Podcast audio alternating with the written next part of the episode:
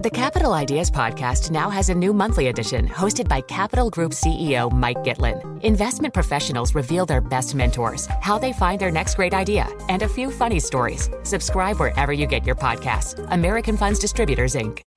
Collaborate for a greener future at the Bloomberg Green Festival, a groundbreaking celebration of the thinkers, doers, and innovators leading the way. From design and culture to technology, science, and entertainment. Hear from inspirational speakers and immerse yourself in climate solutions. July 10th through 13th in Seattle. Title sponsor Amazon. Official airline Alaska Airlines. Get 20% off using promo code Radio20 at BloombergLive.com slash Green Festival. Bloomberg Daybreak Europe, weekday mornings at 6 a.m. on London DAB digital radio and on demand via the Bloomberg Business app and Now, let's go back to our story about the weather because this amber extreme heat warning has come into force with temperatures forecasting to hit 37 degrees in some parts of the country over the next four days. The period between January and June this year was the driest in England in 46 years, prompting warnings about the effects on agriculture, nature, and wildlife. Now, Thames Water is the largest provider in the UK and it's planning to introduce a hosepipe ban in weeks, but it's also admitted that it needs to do more to fix leaks. Cathryn Ross, Strategy and Regulatory Affairs Director at Thames Water, joins us now. Cathryn, you've got to fix the leaks first before you bring in hosepipe bans, haven't you? Well, it's not a sequential issue. We have to do both things. Uh, we have to do both things at the same time. So we are asking our customers uh, to do more, to use water wisely. We're going to be asking them to, to put away the hose pipes. Uh, we'd like them to do that now, but uh, we're going to be introducing a hose pipe ban in a couple of weeks' time. But obviously, uh, you know, people are absolutely right. We do need to do our bit, and we need to get on top of, of leaks. That's why we've got teams dedicated to doing exactly that. Uh, and at the moment, we're fixing more than 1,100 leaks every single week. What is the situation facing your water area heading into this weekend?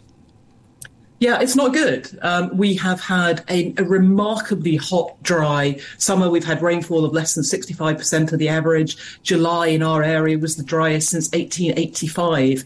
And unfortunately for us, that also comes after a dry winter. Um, we also had a dry spring. So we get a lot of our water from rivers. We get a lot of our water from groundwater. Uh, and, and rivers and groundwater just haven't been filled up and replenished with the rainfall we normally expect. So uh, we are running short of, of water. We have enough uh, to supply our customers uh, essential needs. That's that's not a problem, but we are asking people to use water wisely uh, over the coming months so that we make sure that we've got enough for everybody's needs when they really need it uh, uh, for, for, for the uses that they really need it for. And Cathryn, we've had a story on Bloomberg this week, a scoop reporting about the potential blackouts when it comes to energy because the situation there could get so desperate. How bad could water get? Could could we actually see water cut-offs? Well, it depends how long the drought goes on, what we need to do. So at the moment, we're, we're thinking about introducing a hosepipe ban. That's likely to come in in, in the next two weeks. Um, if the drought continues, if we don't get any rain uh, through the winter, we might have to impose further restrictions. Uh, but we are we're not considering cutting anybody off. I mean, that, that, that would just be unacceptable, and that, that that's not in consideration. Um, I'm curious about how the a hosepipe ban gets enforced, and also in the in the Thames water area, what sort of difference does a hosepipe ban actually make? Yeah, it makes it makes a big difference actually. And, and, one of the things that we've seen using our metering data is that where we supply people in areas where there's outside space, so gardens, parks, that that sort of thing, uh, in the hot weather, demand in those areas can increase by up to fifty percent.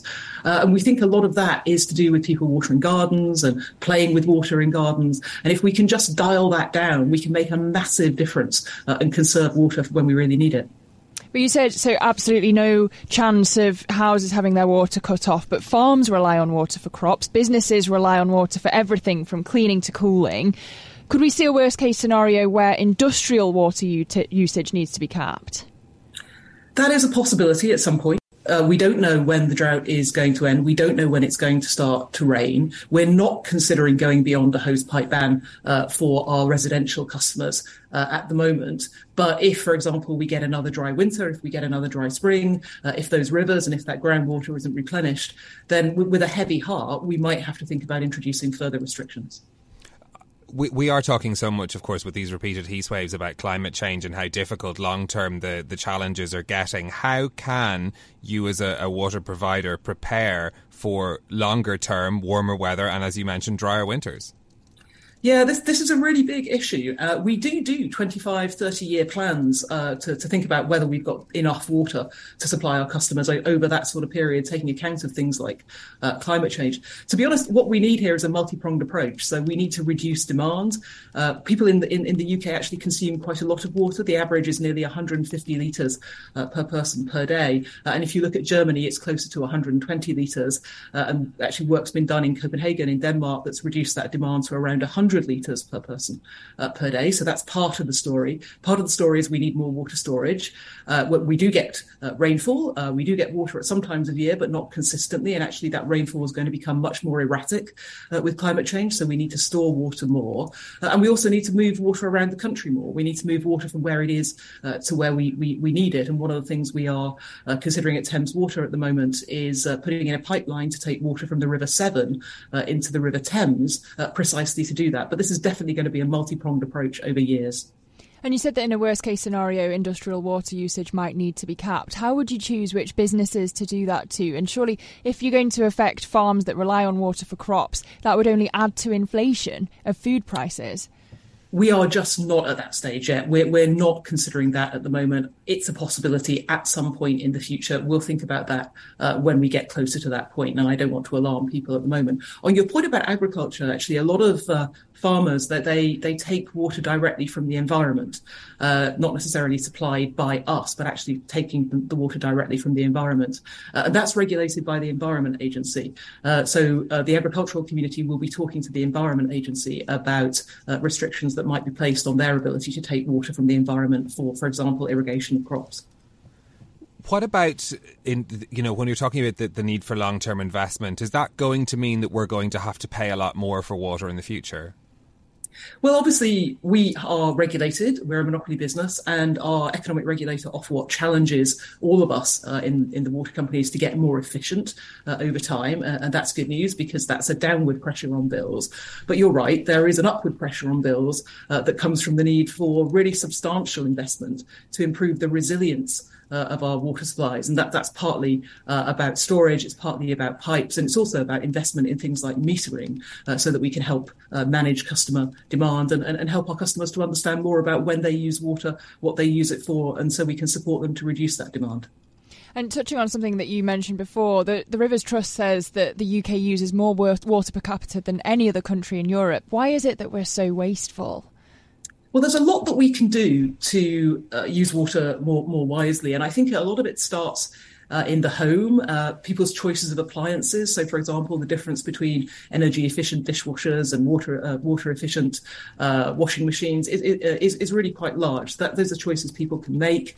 Um, things like uh, having the tap running uh, when you're cleaning, te- cleaning your teeth that uses liters of, of, water. Installing dual flush loos, you know, that shorter flush as opposed to the bigger flush, that saves liters of water every day. And we know that flushing the loo is one of the biggest users of, of, of water uh, in the home. If people can take shorter showers, that will be fantastic. I think sometimes there, in, in, other countries, there's more of a sensitivity to the fact that water is in, is actually a scarce resource. Whereas I think in the UK, we tend to think that we're a damp country. We tend to think that it rains a lot. And so water is plentiful. So we don't need to think about it. And what we're learning at the moment is that's just not the case. Do we need to go further down the route of desalination as well as the other options that you had for increasing water supply? It's possible, uh, and I know some companies are, are certainly uh, thinking about that. Uh, I think Southern uh, has a desalination plant at Fawley. We have one uh, at Thames Gateway. But the problem with desalination plants is they are incredibly in, uh, environmentally damaging. They're they're they're not they're not your first choice water resource. They use a lot of power, they use a lot of chemicals, uh, they're quite complicated bits of kit to maintain. Um, so then they wouldn't be anybody's first choice, but actually uh, to have a, the right mix of different sources uh, of water, uh, particularly to draw on in extreme weather circumstances, uh, that makes that makes sense. But, but to use these plants all the time probably doesn't make sense. Bloomberg Daybreak Europe, weekday mornings at 6 a.m. on London DAB digital radio and on demand via the Bloomberg Business app and BloombergRadio.com.